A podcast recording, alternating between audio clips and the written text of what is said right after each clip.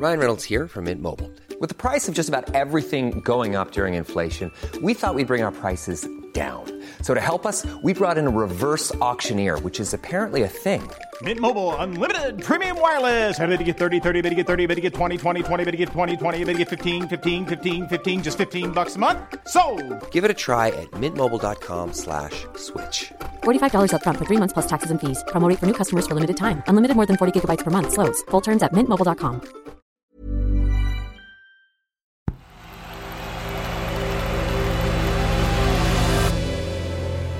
The Playmaker. Hi, I'm Andrew, and this is The Playmaker from Tortoise. One story every day to make sense of the world of football. Today, the independent regulator and what it means for English football.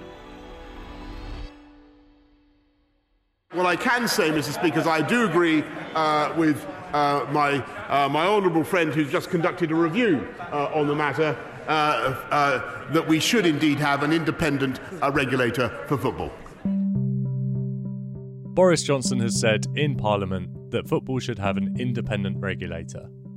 It's one of the first recommendations the government has adopted from the fan led review it commissioned into the state of English football. The review was long and sprawling. The full 162 page report gave 47 recommendations, outlining changes it said should be made to how the sport is governed. They included regulating the ownership of clubs, player welfare, and wealth distribution in the game. But let's rewind a moment to understand how we first got here. The proposal for an independent regulator has arisen as a result of, of the perceived failures of self regulation within the, the football industry. Uh, clubs vote on decisions. This is football finance expert Kieran Maguire.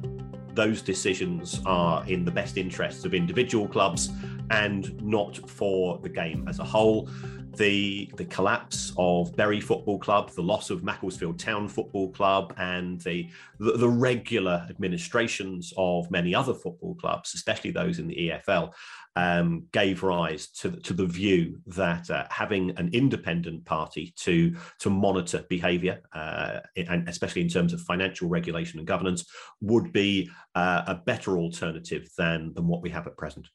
So, how likely is it that English football will get an independent regulator?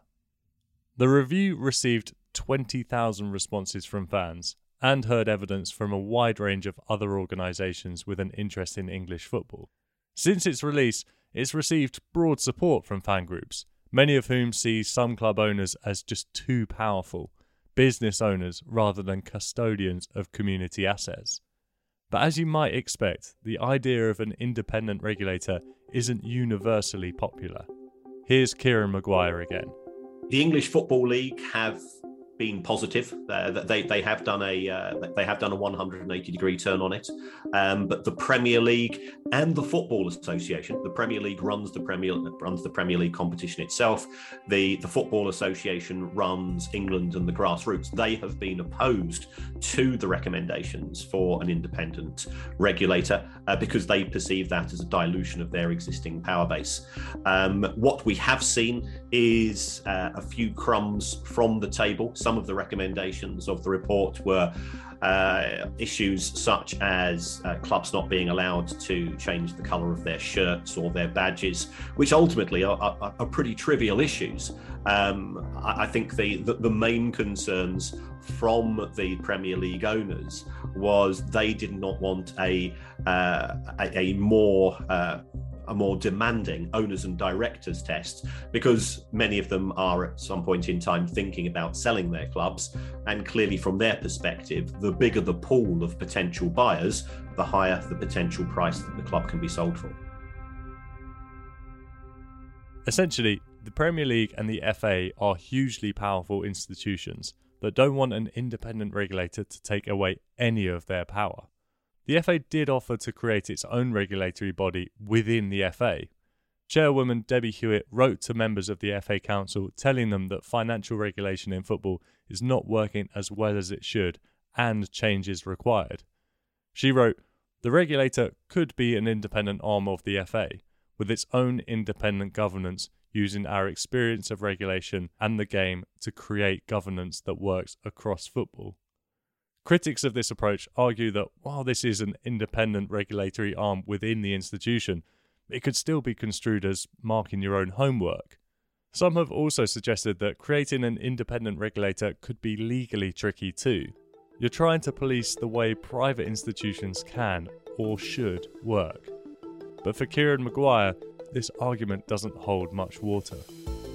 We have regulation of the energy industry. We have regulation of the water industry. They, they, they are both private. We've got Ofcom with regards to uh, broadcast media uh, and, and, and, and the print media, many of which are, are privately owned as well. The reason why it's different to um, a, a private business in the sense that if my local butcher goes bust, I go to the next village and get my meat from the next butcher.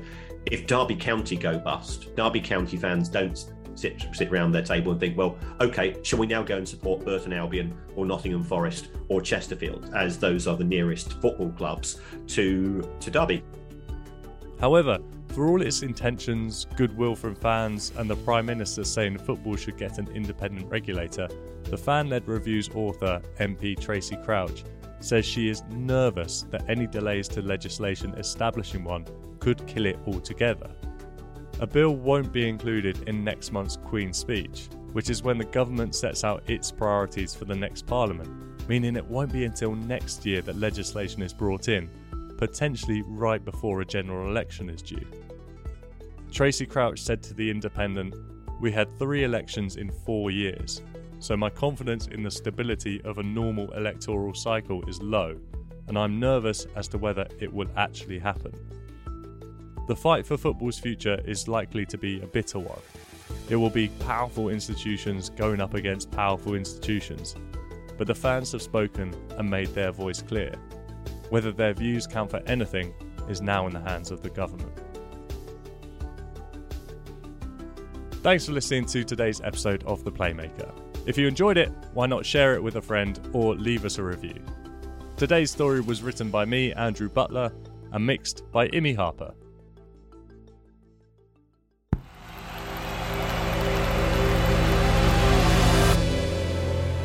The Playmaker.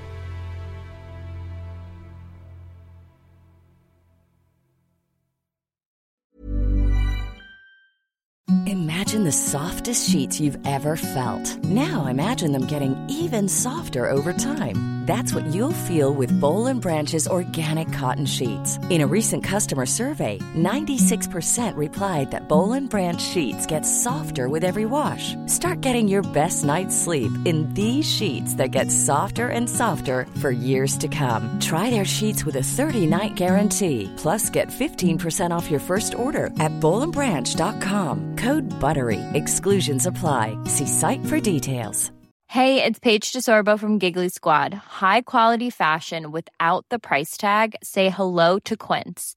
I'm snagging high-end essentials like cozy cashmere sweaters, sleek leather jackets, fine jewelry, and so much more. With Quince being 50 to 80% less than similar brands.